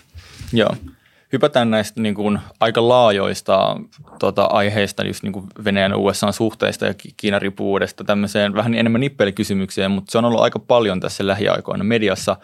Eli Tiitisen lista ja me itse kysyttiin tästä Ollil, Ollilta, kun hän oli täällä ja Ollilla oli aika vahva mielipide, mutta pitäisikö sun mielestä Tiitisen listaa julkistaa? No, ehdottomasti, että siis se, se ei ole ainoastaan niin kuin ihmisille annettaisiin niin kuin kuva menneisyyteen, että miten, miten asioita tehtiin aikaisemmin suomettuneessa Suomessa, vaan sillä annettaisiin myös turvallisuutta tähän päivään, koska mm. ne verkostot saattaa olla vieläkin olemassa – Eli, eli ehdottomasti pitäisi julkaista. Se on ihan yliajalla se listan julkaisu ja se tuottaa niin paljon vahinkoa. Mm-hmm. Se, että se on pidetty salassa, että me ei tiedetä niitä nimiä.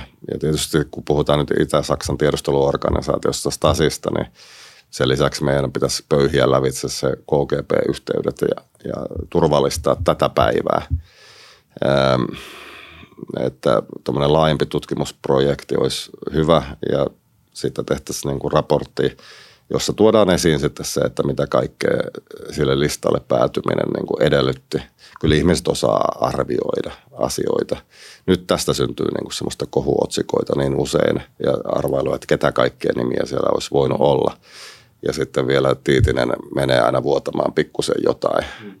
Että ripotellen tiedon, salaisen tiedon antaminen on tosi huono, tosi huono niin kuin tapa. Eli ehdottomasti – se pitäisi saada niin kuin ulos ja, ja hallituksen pitäisi ruveta tuumasta toimeen sen asian suhteen. Niin sellainen välimalli, että vähän vuotaa tietoa sinne tänne on varmasti paljon huonompi kuin kokonaan läpinäkyvä. Mitä niin kuin konkreettisia toimia toivoisi niin kuin edellyttää, että siellähän mun käsittääkseni mukaan siellä voi olla aika paljon nimiä, jotka ei välttämättä tiedä, että mitenkään niin kuin liittyy tähän, että siellä on myös niin kuin tällaisia niin kuin vääriä huhuja sitten. No joo, siis just tämän takia se pitäisi niin kuin tuoda tietysti puitteissa kontekstualisoida ne mm. nimet, että mitä kaikkea. Siellä saattaa olla myös niin kuin vastavakoilun toimenpiteitä, että mm. niitä Saksa-kontaktit, niin, niin ne päätyi sitten niin kuin supokontakteiksi. Ja tiedustelupalvelu aika haluton on paljastamaan omia mm. niin kuin tiedusteluihmisiä se voisi osittain selittää myös sen listan salaamista, että, että, että Supo niin kuin värväsi listalla joita vähän toisiin tarkoituksiin. Mene ja tiedä, vaikea noista ottaa selvää, mutta siis suomalaista ansaitsee saada kuulla totuuden tästä asiasta. Tuommoinen salamyhkäinen juttu, niin, niin se tuottaa paljon vauriota ihmisille. Alporusin kohtalo on tässä niin kuin aika karmiva. Ymmärrän kyllä sen hänen, hänen harmituksensa.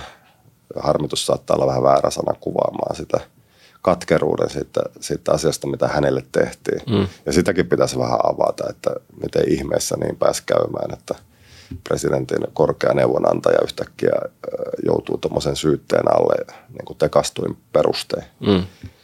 Että ei se ole Suomi, jonka haluan niin kuin oleva olemassa enää niin kuin jatkossa. Että kyllä nämä pitää käydä lävitse ja pikkuinen tuuletus niin raikastaa ihmistä. Kyllä. Nyt sitten seuraava vähän ehkä lyhyempi segmentti. Kuinka huolissaan saat nyt tällaisesta niin kuin rajan ylittävästä rikollisuudesta? On huumekauppaa ja ihmiskauppaa ja kaikenlaista ja Ruotsissa nyt räjähtelee koko ajan, niin kuinka huolissaan oot ja millä toimin tähän pitäisi ottaa sitten niinku kantaa, kuinka lähtee kitkeä tällaista. Se on kyllä jännä, koska me pidettiin Ruotsia aina mallimaana. Mm. Mä oon niin kasvanut jo. siihen Suomeen, jossa kopioitiin Ruotsista, koska siellä osattiin jotenkin ajatella järkevästi. Ähm, ja nyt yhtäkkiä ollaan siinä, että, että ollaanko Ruotsin tiellä ja Ruotsi on se negatiivinen. Mm. Ja totta kai tuommoinen jengiytyminen, huumekaupan siirtyminen niin kuin jengien haltuun, ulkomaalaistaustasten jengien haltuun ja poikkirajallisuus, mikä niihin verkostoihin tulee luonnostaan, niin, niin äärimmäisen varovainen, varovainen olisin Suomessa siitä, että tämmöistä ilmiöitä ei tänne jalkaudu. Ja luulen, että se osittain on jo täällä. Että se tilannetietoisuus pitäisi olla hyvä ja siihen pitäisi osata reagoida – niin kuin mahdollisimman vahvasti niin, että sitä ei, ei tapahdu. Ja se auttaisi myös Ruotsia sitten siinä sen omassa ongelmassa, koska toi on rikollisuus lähtökohtaisesti, ja kun puhuttiin noista pimeää rahan liikkeistä, mm. niin, niin se on poikkirajallista. Huumekauppa on poikkirajallista ja, ja siihen sen niin kuin kärryille pääseminen vaatii monen maan yhteistyötä ja aktiivista ongelman tunnistamista, että ei sitä saa niin kuin hyssytellä. Mm. Se on kummallista, että meillä ei osata näistä integraatio-ongelmista puhua ilman, että, että joudutaan semmoiseen identiteettishokkiin ja käperrytään asian suhteen. Että, että kyllä meidän pitää ymmärtää se, että, että integraatio-ongelmat johtaa niin kuin isoihin haasteisiin – ja poikkirajalliset rikollisverkostot, niin pitää kitkeä pois. Mutta Suomessa on ollut tässä suhteessa vähän hankaluuksia, että meillä moottoripyöräjengiäkin pidetään harrastus juttuina, mm. että siihenkään ei osattu tavallaan tarttua, eli nyt pitäisi niin onko sinulla jotain muuttaa. esimerkkejä tuosta vahvasta kitkemisestä, että mitä konkreettista täytyisi tehdä tuon niin No siis poliisin yhteistyötä ja resurssien laittamista myös siihen asiaan. Suomen poliisi vai jotenkin kansainvälinen Ka- Kansainvälisesti, että, että jos nyt ajatellaan, että se Ruotsissa se ongelma, niin, niin, niin äh, meidän pitää Ruotsin kanssa tehdä huomattavaa yhteistyötä, että me pystytään niin kuin ne, ne jäljittämään. Että Ruotsissa on nyt vähän, on, kun suhtaudutaan siihen ilmiöön vähän kuin terrorismiin jossa niin kuin rahahanoja suljetaan ja, ja saadaan niin kuin vähän enemmän kuunteluoikeuksia ja, ja muita tällaista. Että kyllä tämä pitää ottaa niin kuin tosissaan nämä avoimen yhteiskunnan vihollisia. Ja ne pitää sitten saada, saada kitketyksi ja toivottavasti ne integraatio-ongelmat myös ratkaistuksi. Että, että meillä on pikkusen ollut se mentaliteetti täällä, että otetaan paljon ihmisiä, mutta sitten integraatioon ei satsata. Mm että Kyllä. siihen suomalaiseen yhteiskuntaan ulkomaisen, ulkomaisen ihmisen on vaikea päästä käsiksi hmm. kielitaidottomana ja kansalaistaidottomana. Että siihen pitäisi sitten satsata, että, että niin kuin, mitkä on niitä avaimia suomalaiseen yhteiskuntaan, että pääsee uriin käsiksi ja muihin tällaisiin. Ja myös luoda velvoitetta maahantulijoille siihen, että, että, että he integroituvat. Luoda reittejä, resursseja antaa ja myös velvoite ja toi on vaikea asia, koska toi herättää tosi paljon ennen kaikkea tunteita. Ja sitten kun on tunteet pelissä, niin usein niin kuin sitä kautta lähtee semmoinen rationaalisuus siitä pelistä, että, mm. että sitten tulee kaikki niin kuin syrjinnän ja niin kuin rasismin puheenaiheet sinne mm. ja sitten ne tärkeät viestit saattaa jopa niin kuin piiloutua sen kaikki Kyllä. mellakan alle, mitä sitten tulee. Me nostetaan niin kuin jalustalle sitten tiety, tietynlainen suhtautumistapa ja ajatellaan, että, että tämän pitää olla se ohjenuora kun asiat olisi käytännössä ratkaistavissa kuitenkin. Hmm. Ja kyllä ihmisetkin arvostaa sitä, että asiat käytännössä ratkaistaan, eikä mielikuvien tasolla. Että se mielikuvakikkailu siellä jalustalla saattaa johtaa siihen, että ei olla kosketuksissa siihen, mitä oikeasti tapahtuu. Ja, ja sitä, sitä niin kuin näkee hmm. monilla yhteiskunnan sfääreillä ja ainoastaan nyt tässä maahanmuuttopolitiikassa. Joo.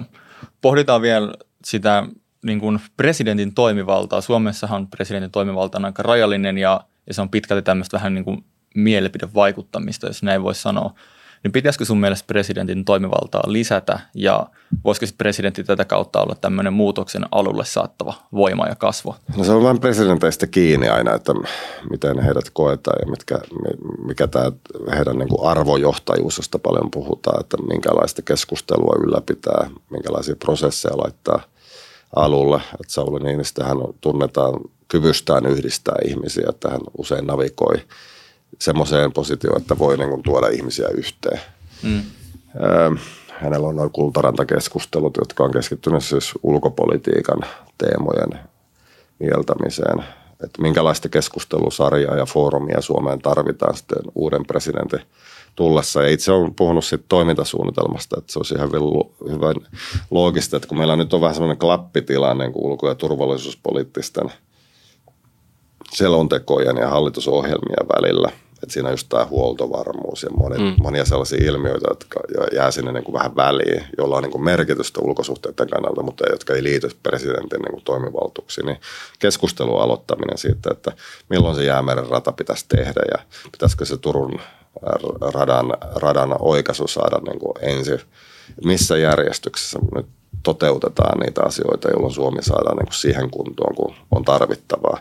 Ja ihmisten tuominen siihen keskusteluun, että puhutaan niin kuin oikeista asioista ja konkreettisista asioista ilman niin kuin maagisia sanoja, jotka tuntuu hienolta, mutta ei aukene kenellekään. Joo. Että tuommoiseen panostaminen. Presidentin toimivaltuudet ne on perustuslaissa niin kuin ne on. Ja niitä sitten luetaan aina ajassa. Ja mm. NATOhan tuo siihen oman, oman tämmöisen lisänsä, eli, eli presidentti johtaa puolustusvoimien ylipäällikkönä sitä sektoria. Puolustusvoimat ja puolustuksen äänen pitää kuulua. Puolustussuunnittelu on hyvin tärkeässä roolissa – ja sitten presidentti johtaa myös tätä yleistä ulkopolitiikkaa. Ja siinä on tietty klappitila tämän Euroopan unionin ulkosuhteiden ja Suomen ulkosuhteiden kohdalla. Ja se olisi hyvä, että presidentti olisi luupissa mukana, kun, kun Euroopan unionin asioita mietitään, esimerkiksi sanktiopolitiikkaa, ulkosuhteita.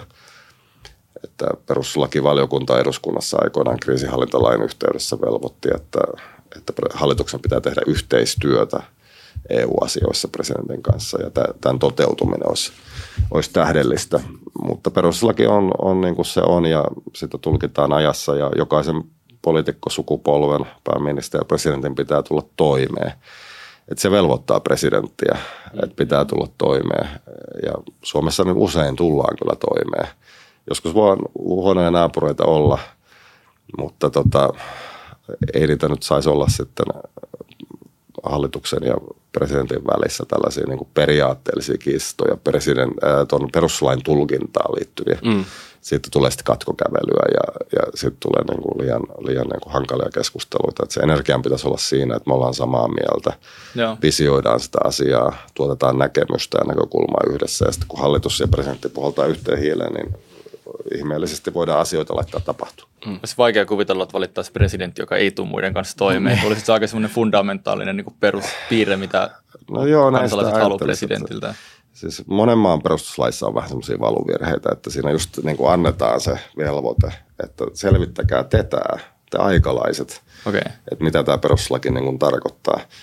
Ja sen Suomen perustuslain niin kuin tietty klappitila, että mitä se yksi lause tarkoittaa, onko mm. siinä sitä taukoa vai ei ää, niin, niin ei se saisi johtaa siihen liian, liian niin kuin pitkälle meneviin johtopäätöksiin, jossa pääministeri on tulkinnaltaan toista näkökulmaa ja presidentti toista. Että mm. pitäisi se sovitteleva välimuoto löytää aina siitä. Joo, kyllä. Sitten jos hyppää vielä niin kuin sun arvoihin, niin millaisia arvoja sä tulisit ajaa Suomen tasavallan presidenttinä, jos tähän pestiin päätyisit?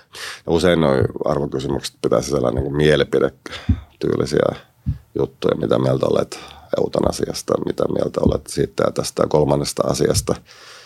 Ja usein koetaan, että ne on niitä erottavia mm. juttuja, että kun henkilö uskaltaa sanoa mielipiteensä tästä asiasta, niin se menettää kannatusta. Mm.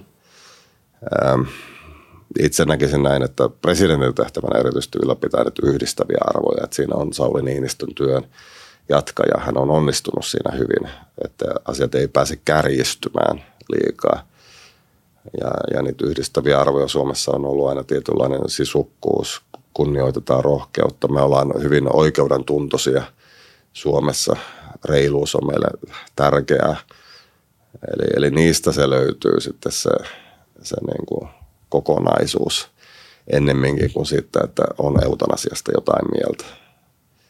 Että useinhan siinä käy niin, että tämmöiselle itsenäiselle ehdokkaalle – jolla on omaehtoista näkemystä ja ei ole puoluetta, niin, niin sitä vaaditaan olemaan mieltä monista asioista, koska se johtaa sitten siihen, että kun on se kuponki ja ehdokas on tätä ja tätä mieltä näistä näistä asioista, niin kymmenen kysymystä, niin sitten huomaa, että kaksi prosenttia suomalaista on hänen kanssaan samaa mieltä. Mm.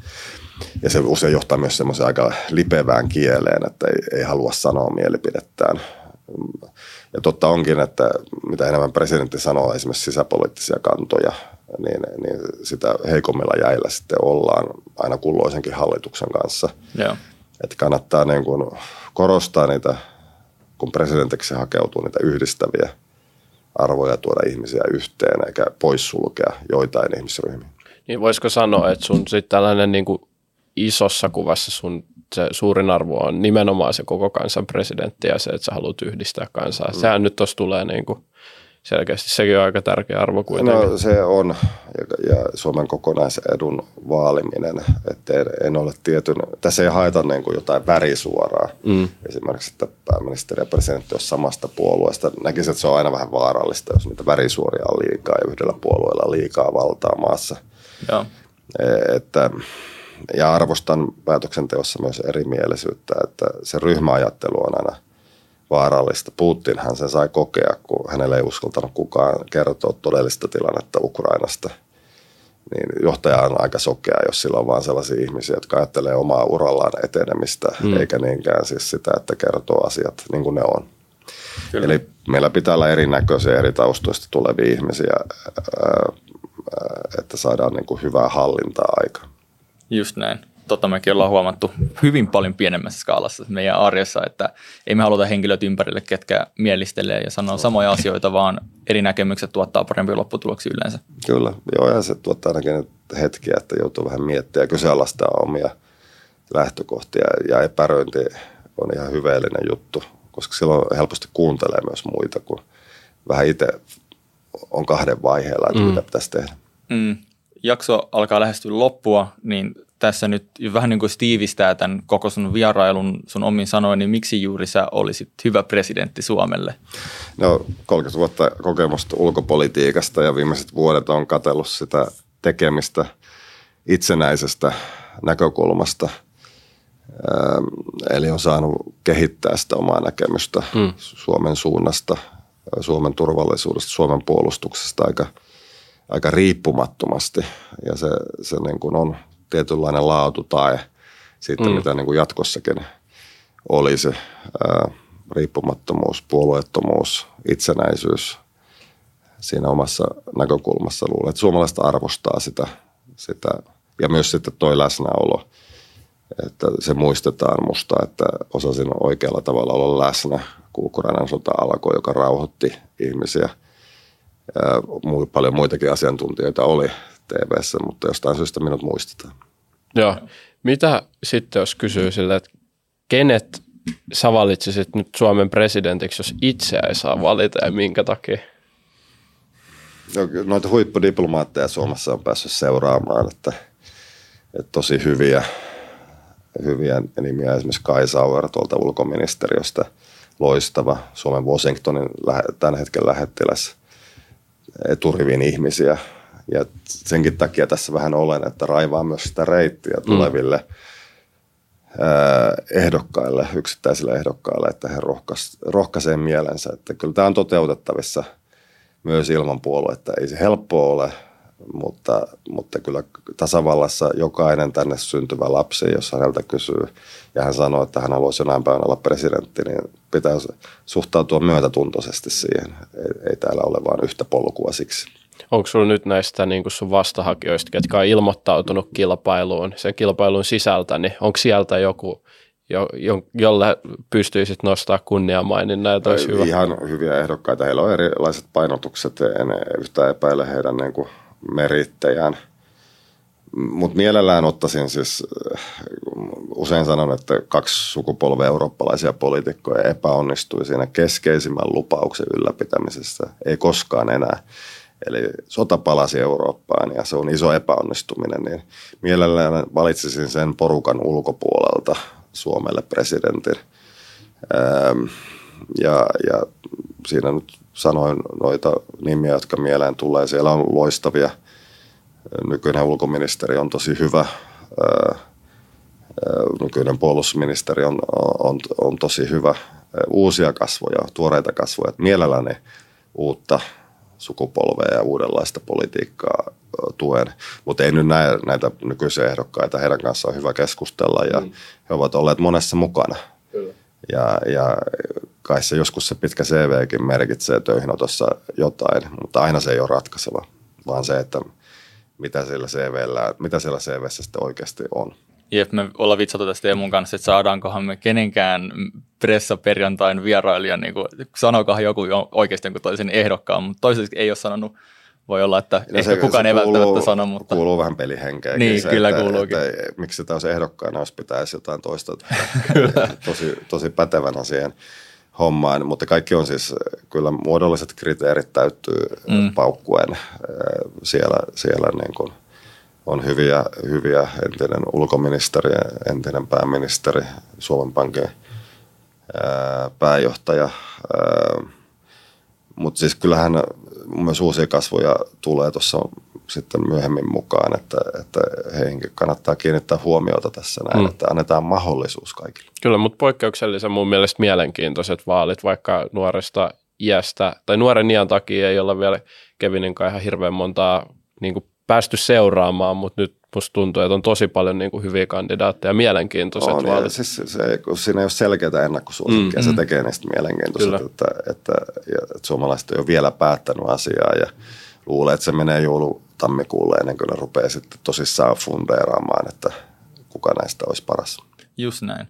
Tämä jakso alkaa nyt lähestyä loppua ja Teemulla on vielä jäljelle meidän täysin jakson ö, aiheen kannalta epärelevantti klassikokyssäri. Kyllä. Mikä, so, mikä sun mielipide kryptovaluutoista? Oletko sijoittanut?